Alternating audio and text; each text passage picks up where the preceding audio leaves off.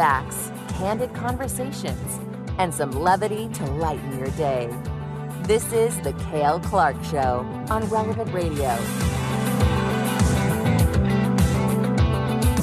And in conformity with the proper terminology associated with Marian apparition sites of this level of approval throughout the world, I hereby, by means of this decree, make a change in the title of Our Lady of Good Help to the Shrine of Our Lady of Champion.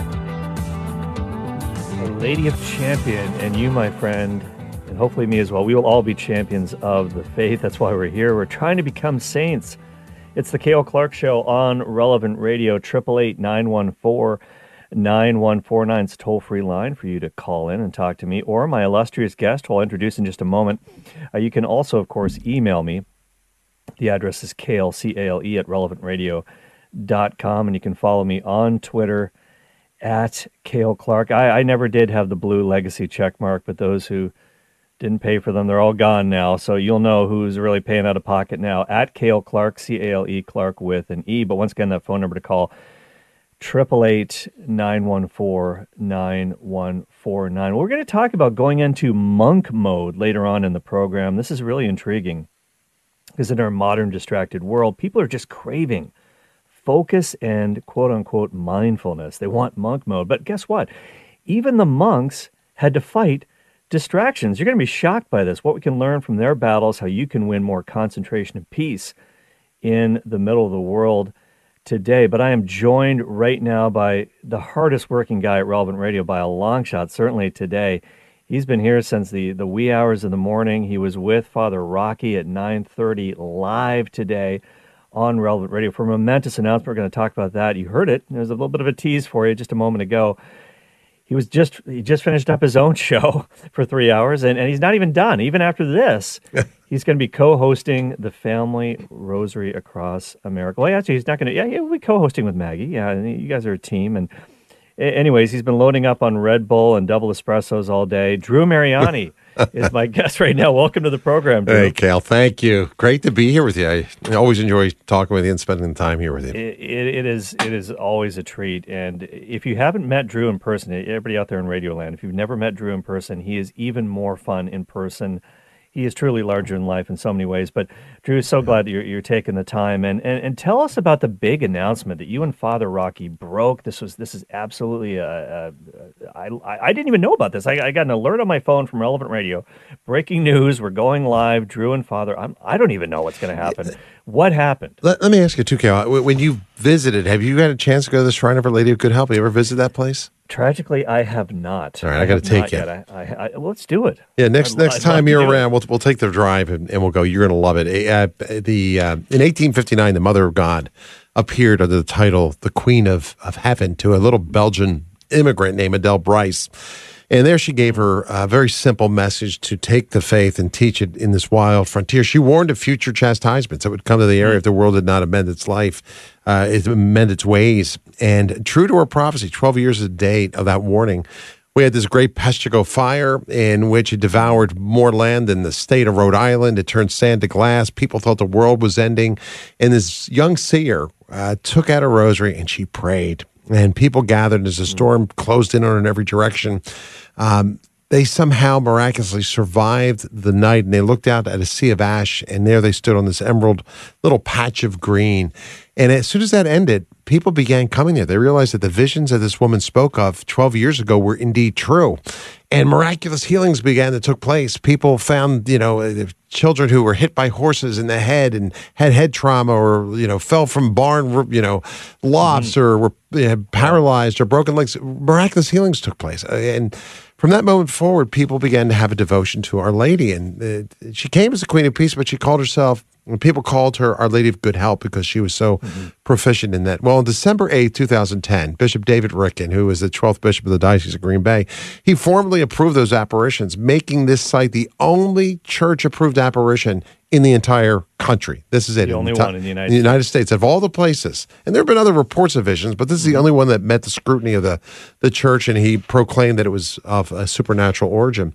Well, today, another development in the story continues. Over the years, uh, the shrine has welcomed uh, hundreds of thousands of pilgrims. This past year, they had about 190,000. Uh, they made an announcement today. They changed the name. It's no longer be Our Lady of Good Help.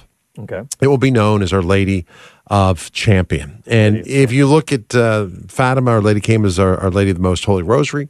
But we say, hey, we're going to, uh, you know, we pray to Our Lady of Fatima. In Medjugorje, a site of reported apparitions, same thing. She came as a Queen of Peace. There, they they talk about Our Lady of Medjugorje. So uh, that was part one of the. Uh, excuse me, one second.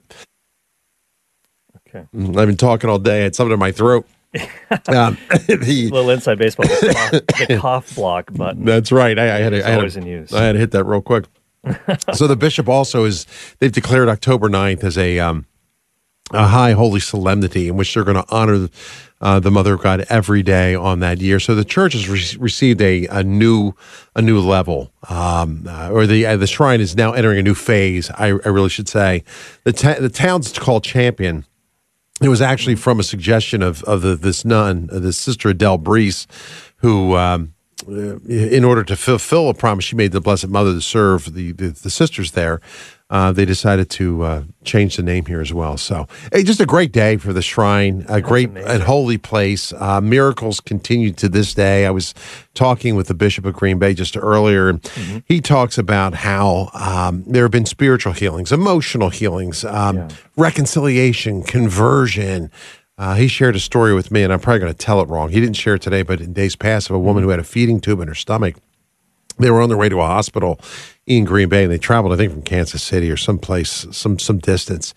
And they wanted to visit the, Virgin Mary in, in the shrine before they went to see the doctor. Uh, she had had some serious procedure, and um, her tube came out, and the the father freaked out because he knew how critical that was. You know, this whole thing came out, so he said, "We got to get to the hospital now. This is this could be life threatening." And the mother said, "We traveled this distance. We're not going any further. We're going to go to the Mother God and we're going to pray." And they went down and they prayed, and that tube that had been in her, the the the the, the hole miraculously closed up, and I think the girl Wow. was completely and miraculously healed. So we, we see these stories; they continue. You and I will go, and I'll tell you what, especially on October 9th, it is an extraordinary day. That's the anniversary of the Peshtigo fire and that great miracle that uh, saved those people and and really put this this shrine, I think, on a, on on the map as well. Kind of re-echoed the the uh, the authenticity of Our Lady's apparitions. Absolutely. You're listening to the Cale Clark Show on Relevant Radio. My guest is Drew Mariani talking about the incredible news that came out of the now National Shrine of Our Lady of Champion. You can go to the website, championshrine.org. It's very easy to change that title digitally, uh, of course, but over the over the uh, next coming weeks and months, uh, everything else is going to be changed over.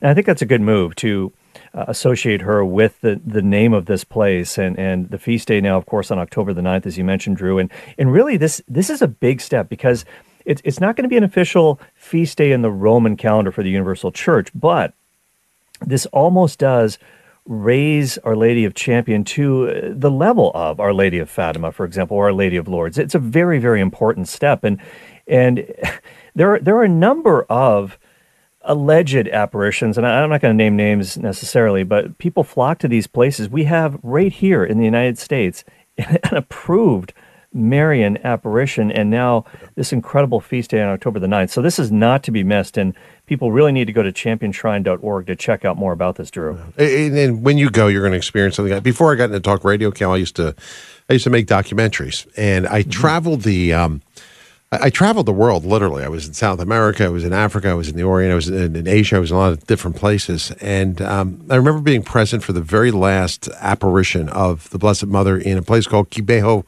Rwanda. She came as the mother of the word there, and there she gave, like champion, um, these seers a vision of the future, a bloody future, in fact.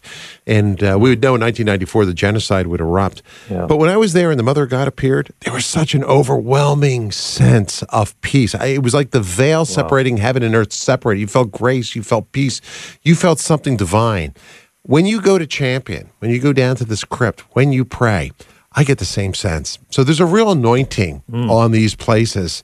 And we are blessed to to have it. Of course, our, our lady, it's not about her. She's always pointing us to her divine son, Jesus. And mm. that's really what this is all about, right? A call to conversion, repentance, the call of John the Baptist to make our way to, to Christ and ultimately to our eternal home. Oh, I, I absolutely love that. And I, I'm very much looking forward to taking that road trip with you, Drew. I know it's going to be a lot of fun. You're a lot of time, fun to spend time with, as everybody knows who listens to your show every day from 2 to 5 Central on Relevant Radio, featuring, of course, right in the middle, the Chaplet of Divine Mercy at 3 p.m. It's so crucial to what we do every day. It's prayer. And speaking of prayer and speaking of Our Lady, you're going to be back later tonight yeah. for the Family Rosary across America, sitting in for Father Rocky.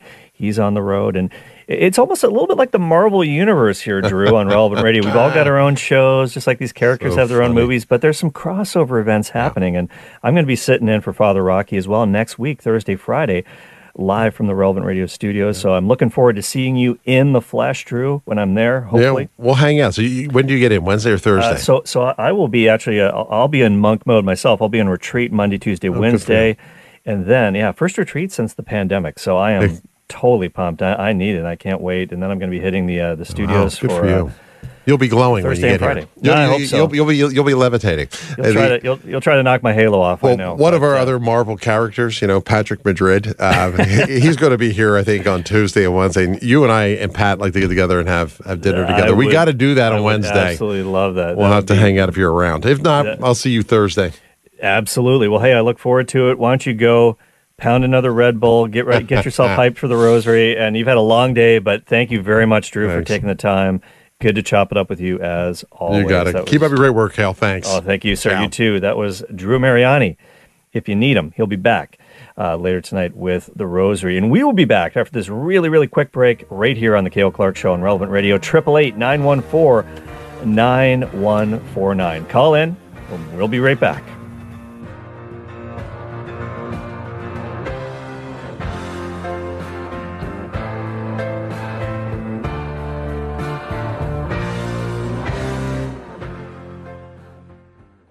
How are you aligning your financial plan with your Catholic values? Is your Catholic faith influencing your financial future? Our sponsor, Creative Planning, has options. More info, including disclosures, at creativeplanning.com forward slash Catholic Focus. This is The Cale Clark Show, giving you the confidence you need to bring the faith into everyday life.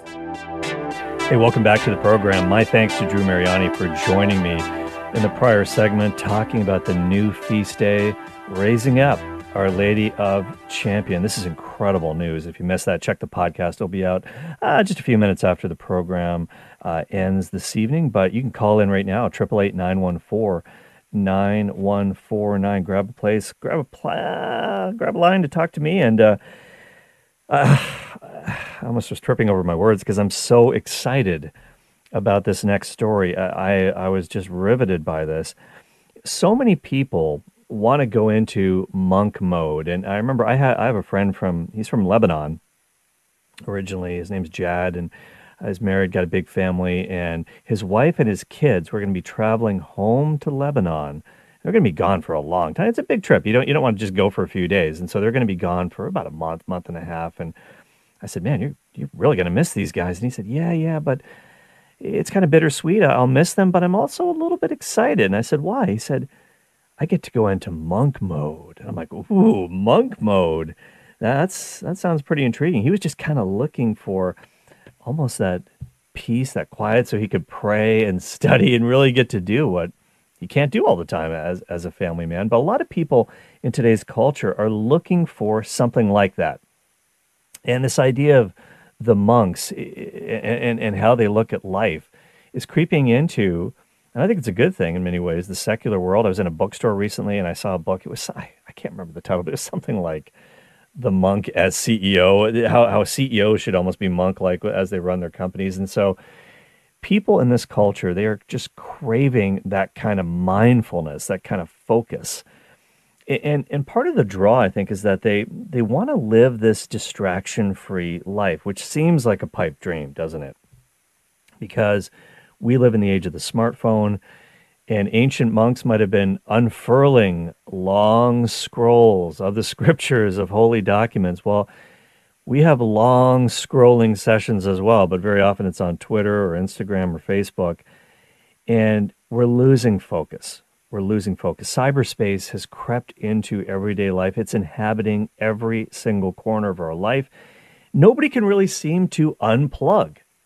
And even if people try to unplug, they have a very, very hard time doing it. And if you can somehow do that, if you can somehow focus and, concentrate, especially for long periods of time at work, uh, the author Cal Newport talks about this a lot in his book Deep Work. If you can focus, whether you're a student or in your profession, that's a superpower in today's culture because not too many people can do that anymore. And so I, I came across this really interesting article uh, on the Law and Liberty website by Reema Jadeja Reed, uh, who's a journalist uh, in the past, has written for Rolling Stone magazine. And it was all about how medieval monks, it was kind of a book review uh, of, the, of this book that's come out recently called The Wandering Mind what medieval monks can tell us about distraction. And it's written by the historian Jamie Kreiner. And uh, Jamie Kreiner, she's a professor of history at the University of Georgia. So she's a Georgia Bulldog, and she doggedly pursued how the monks were operating, especially in the early Middle Ages. And so she writes a lot about the interplay between science and religion. And so she really did this deep dive into the monks, especially the desert fathers and the desert mothers of Egypt. When I was a before I came back into, into the Catholic Church, I'm a revert. When I was in the Protestant seminary, I spent some years in Protestant ministry before I came back into the Catholic Church. When I was in the Protestant seminary, the most popular course every year, and it would always fill up. If you didn't sign up right away, you weren't going to get in. It was packed every year. There was this course called The Foundations of Christian Spirituality. And the reason why everybody loved it so much, the reason why it was always full, was because it, it went into, and I don't even think people consciously realized why they loved it so much, but it was all about the traditions of prayer in, in the church. And, it, this was not, this was a Protestant seminary, but a lot of what we covered was basically Catholic traditions on prayer. And I remember we really talked a lot about these desert fathers and, the insights that they had.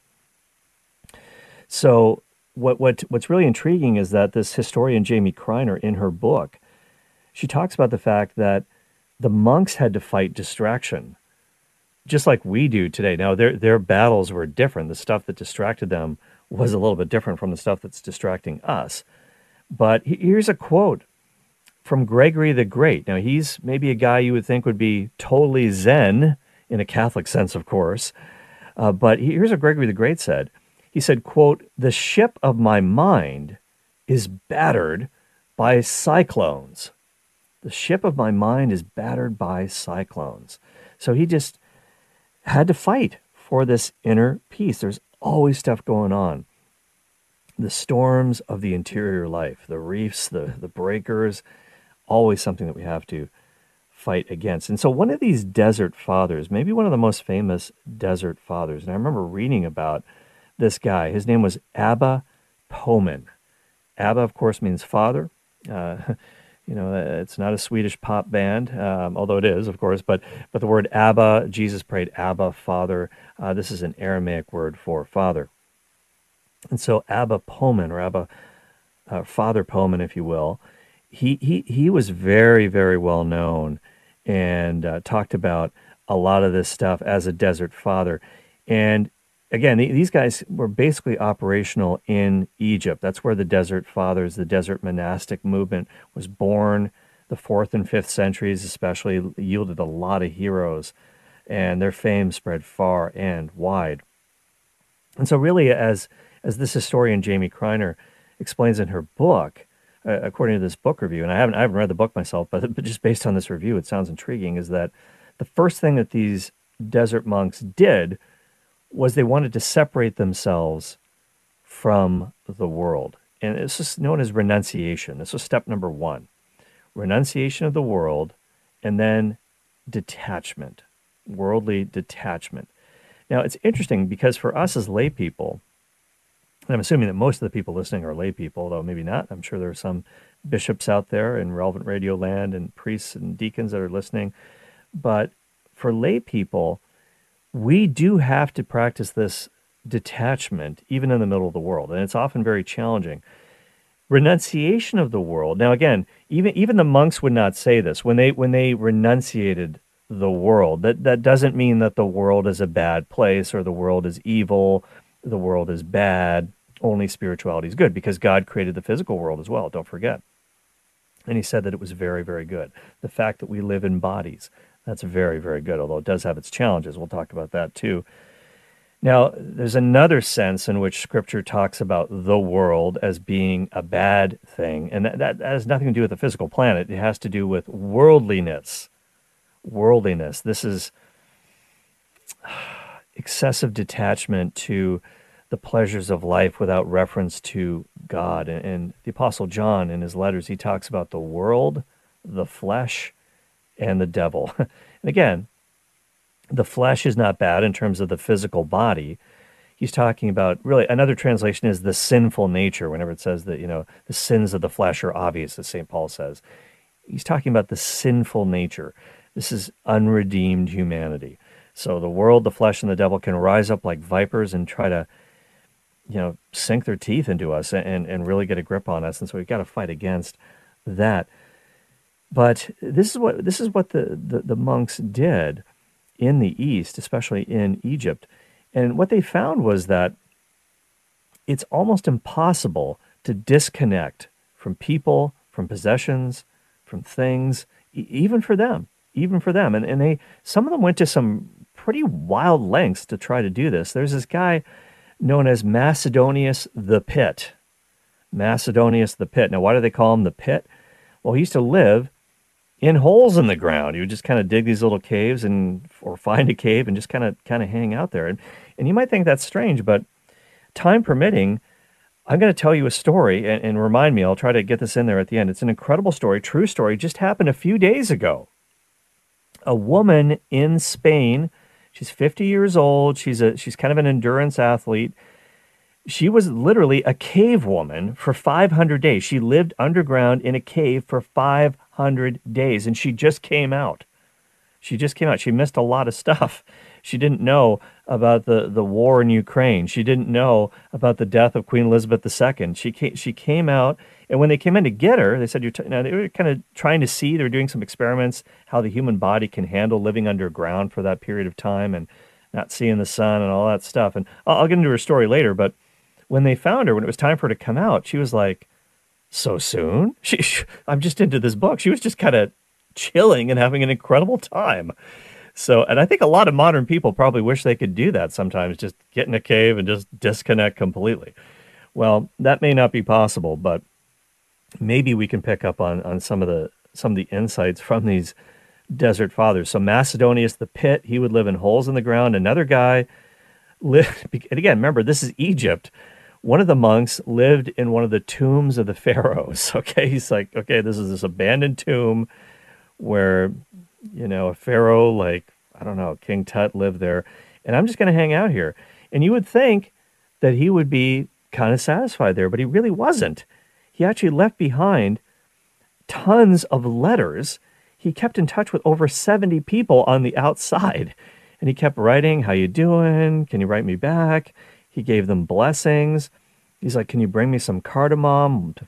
Of course, you know, come see me, come visit me in this Pharaoh's tomb. I don't know. I don't know if I want to hang out there too long, but but uh, a lot of these guys had a hard time disconnecting as well. And they didn't have to deal with smartphones or anything like that, but they still had these issues.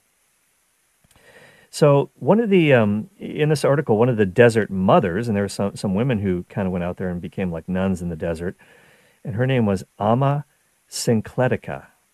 Amma Syncletica. She said this quote, There are many who live in the mountains and behave as if they were in the town, and they are wasting their time.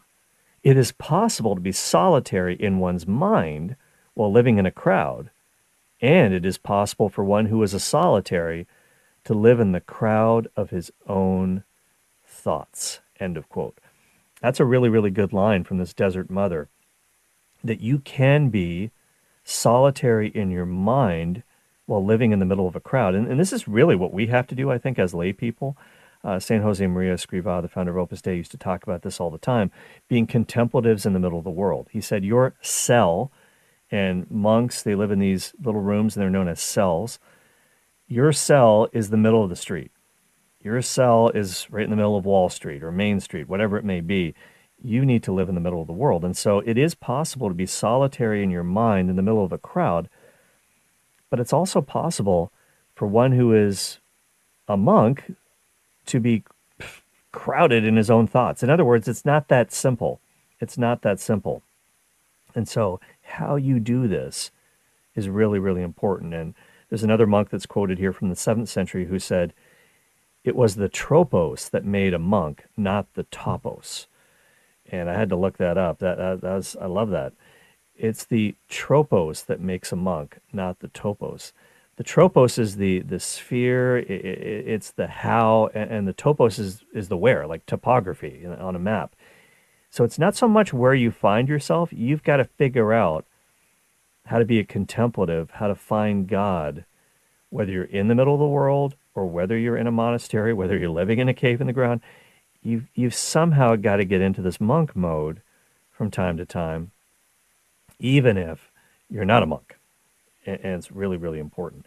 So you're listening to the Cale Clark Show on Relevant Radio, 888-914-9149. And apparently also the monks used to kind of argue about whether it's better to be alone, solitary, or living in a community. And we know, of course, a lot of monastic orders, they did live in these communes, in these monasteries. They still do today. But a lot of the Desert Fathers did live on their own. They were just kind of even even Saint Jerome did that for a little while. He lived in the caves for a while and just kind of got out in the wilderness. And so some monks were like, "Yeah, this is the only way to go." Uh, Ephraim the Syrian, maybe you've heard of him. He's a pretty famous uh, figure from church history. Ephraim the Syrian, he was on Team Solitude, as this article says. He was on Team Solitude. He's like, monks should live alone in Syria and Mesopotamia.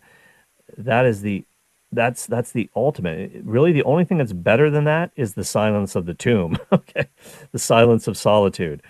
But then there are guys like Basil of Caesarea, and Basil of Caesarea was like, "Au contraire, I'm all about being on team community.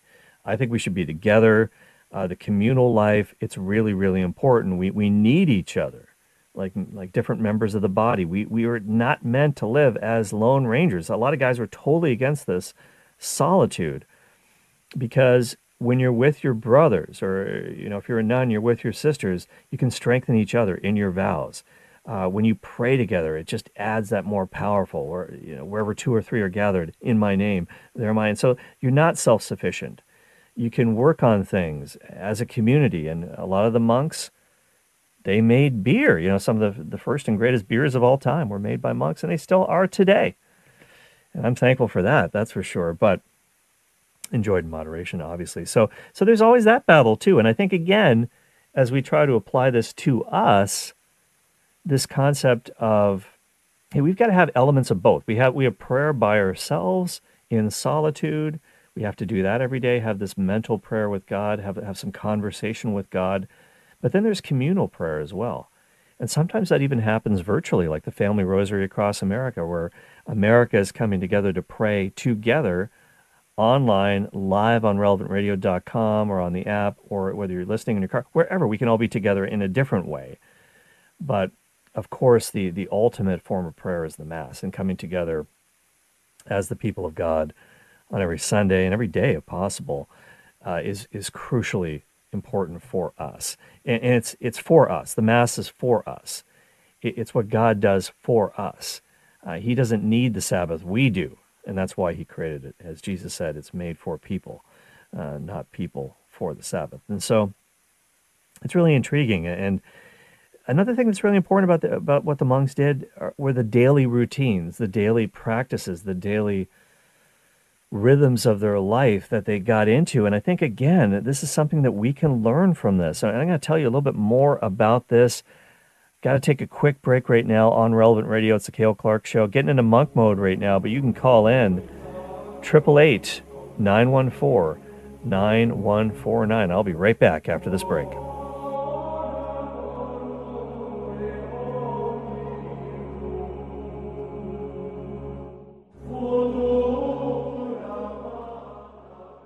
This hour is sponsored by Ave Maria Mutual Funds, where financial goals are aligned with pro life values. And fund decisions are based on investment fundamentals designed to preserve and grow wealth without violating moral beliefs. More information at AveMariaFunds.com.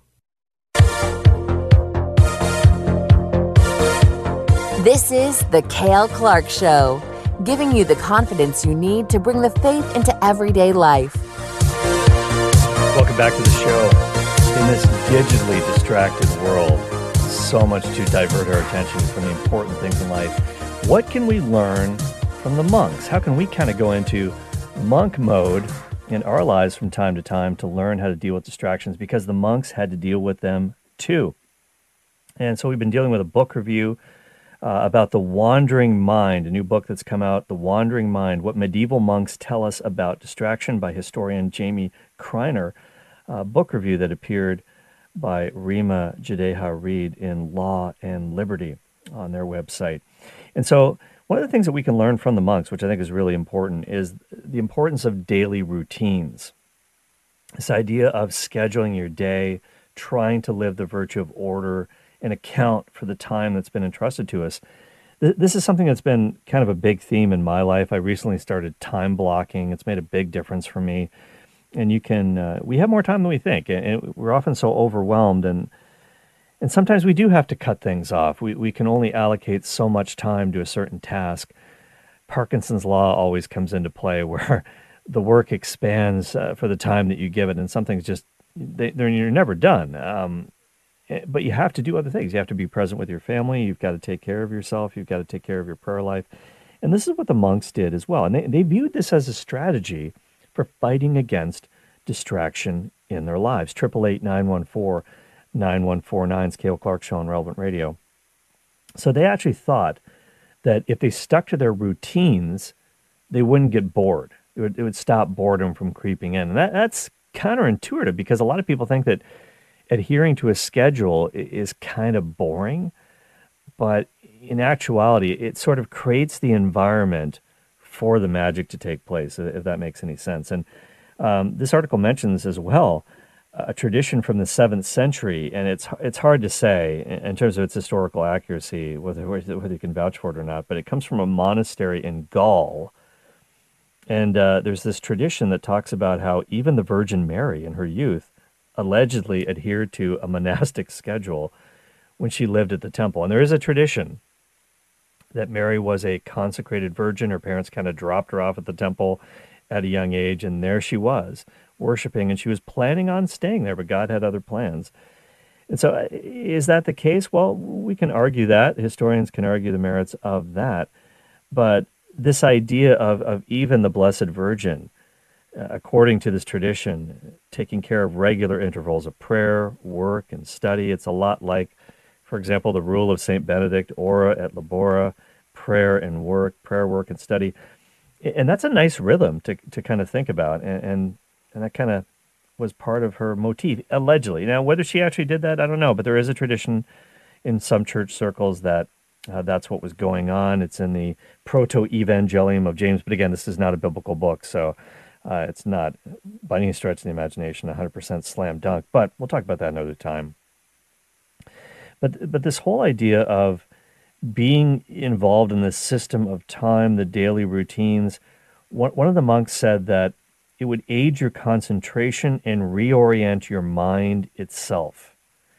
And, and that's that's that's really important because we do have to reorient our minds to reality. And I think one of the big problems with the modern world is that's completely lost touch with reality. Uh, people are trying to choose their own adventure, if you remember those children's books, and create their own reality. But that's not what we're called to do, according to the scriptures. St. Paul says this in his letter to the Romans in chapter 12. He says, I appeal to you, therefore, brethren, by the mercies of God, to present your bodies as a living sacrifice, holy and acceptable to God which is your spiritual worship. So he's basically telling you what spirituality really is. He says it's offering your body as a living sacrifice. Theology of the Body 101, that's pretty much it. So, how do we worship God? In and through the body.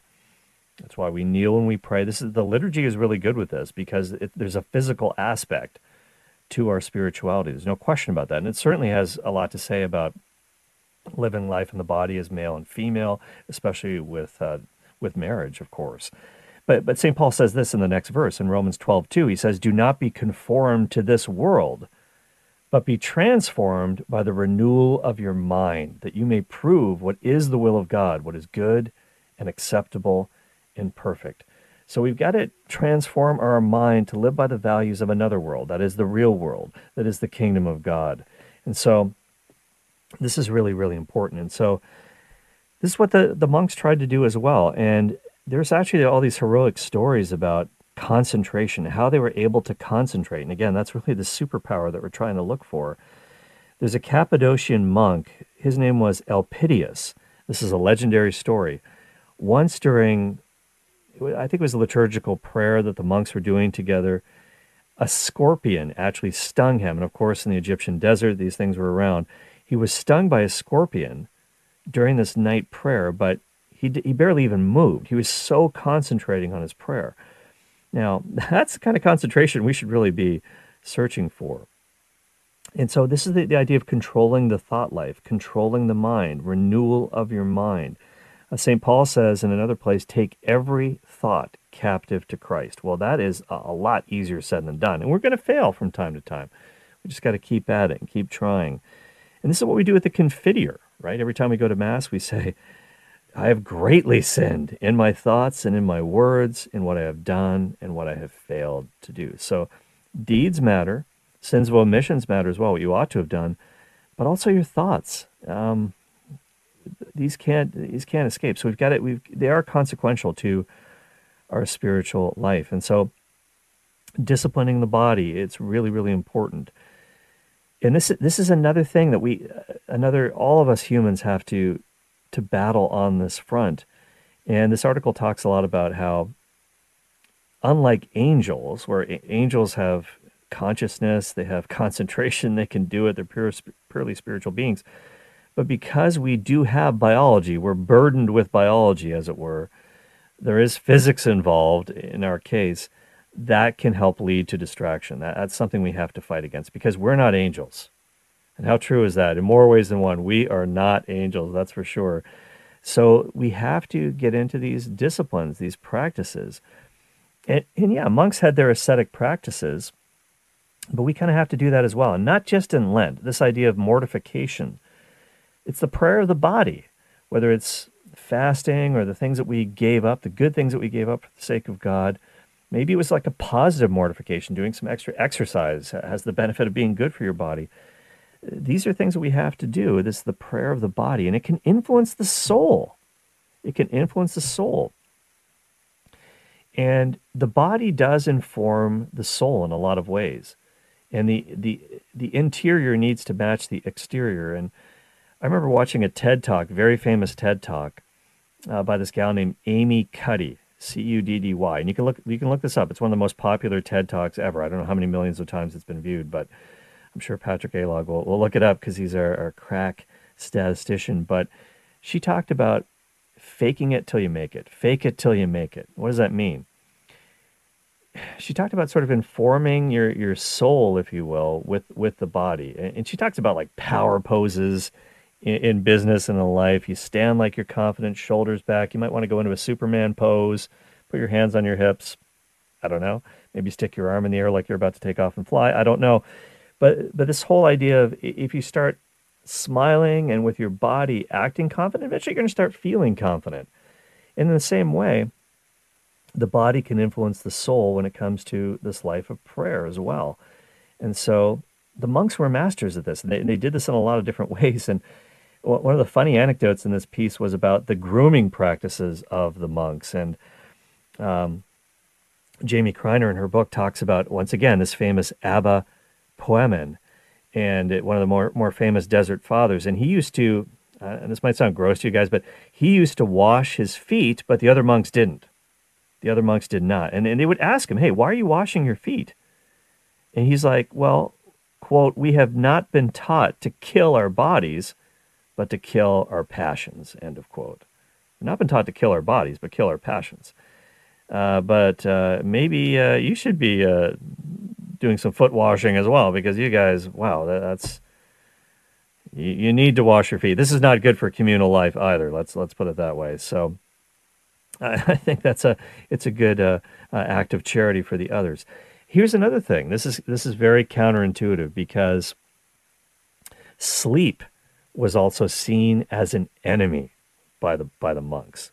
They they they believe that if they restricted their sleep, that it would actually make things better on the spiritual level. Now, I'm not, I'm not so sure that's the case. This this is something I'd maybe take issue with. There's been so many studies on sleep deprivation and not getting enough sleep and how it really can mess you up on a lot of levels, uh, make bad decisions, and uh, I have a story about that later, time permitting as well. But a lot of the monks thought that if they restricted their sleep, it would increase their mental acuity, make them be able to concentrate more. I'm not so sure about that. If I don't get enough sleep, I'm not exactly concentrating well. But they would go to really, really extreme lengths to try to avoid sleep sometimes.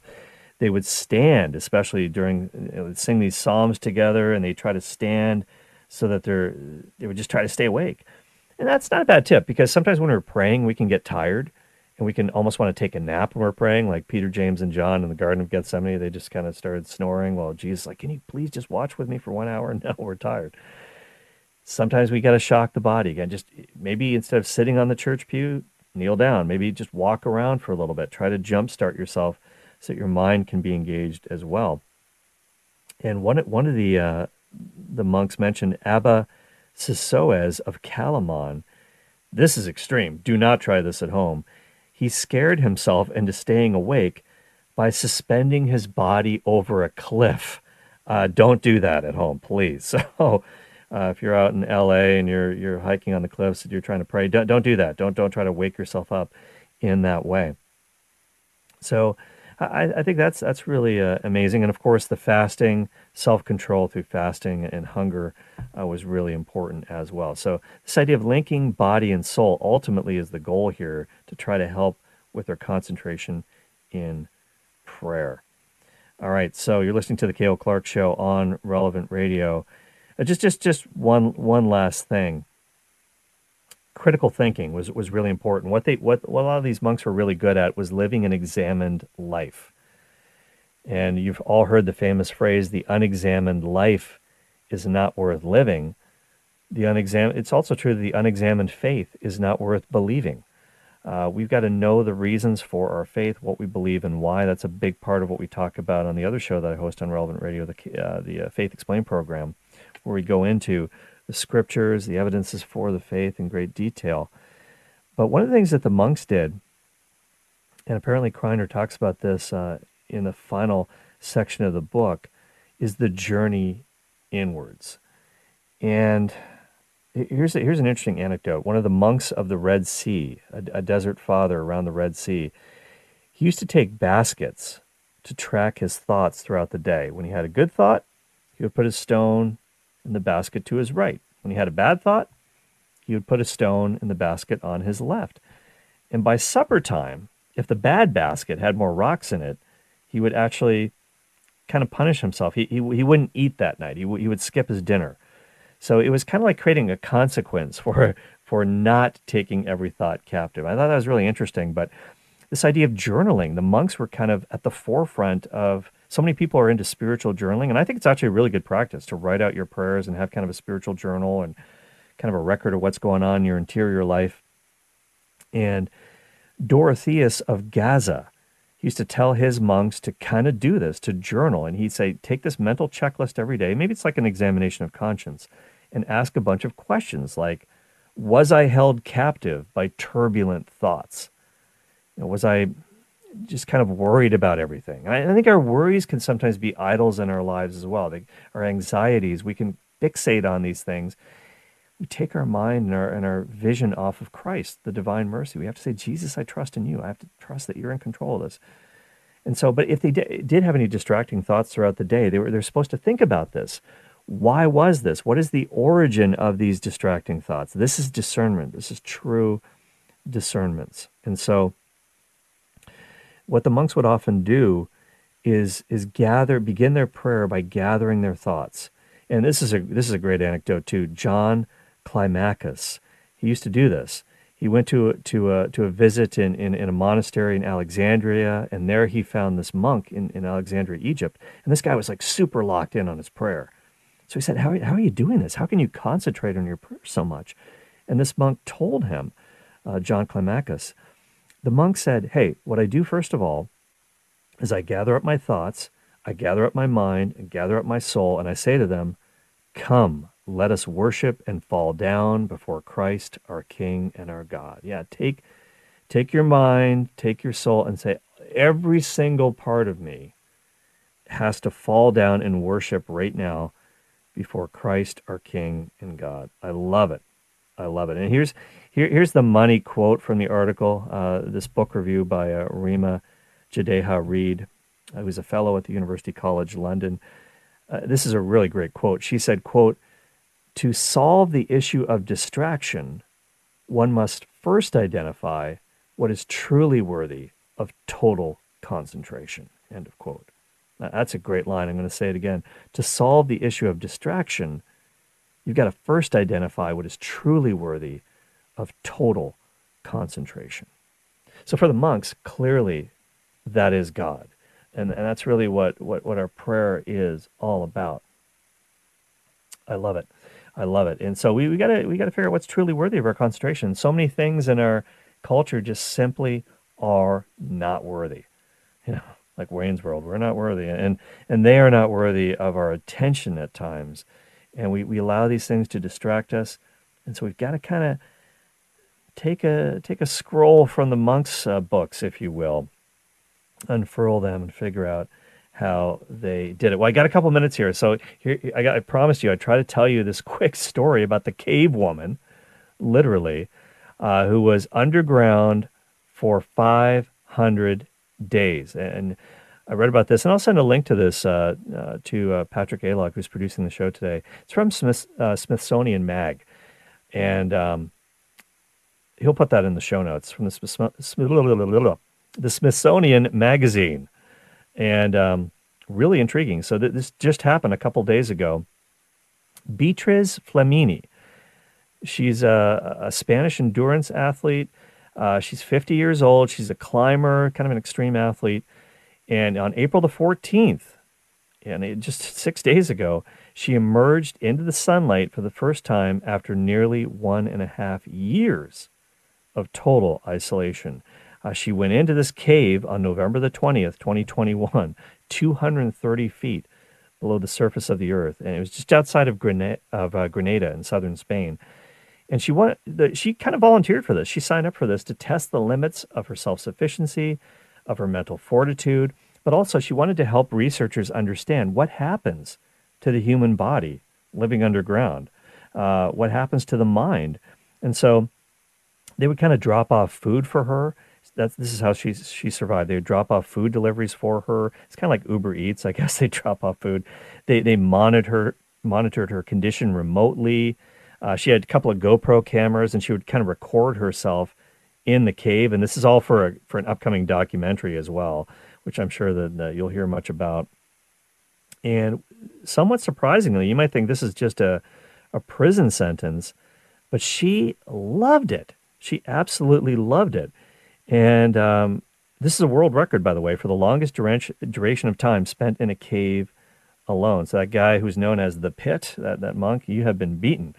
And um, yeah, so the previous record, by the way, um, for somebody who's been in for that long was uh, 69 days. The Chilean miners, remember the Chilean and Bolivian miners in t- 2010, the mine collapsed. They were there for 69 days before they were rescued. But this is a little different because she did have access to food.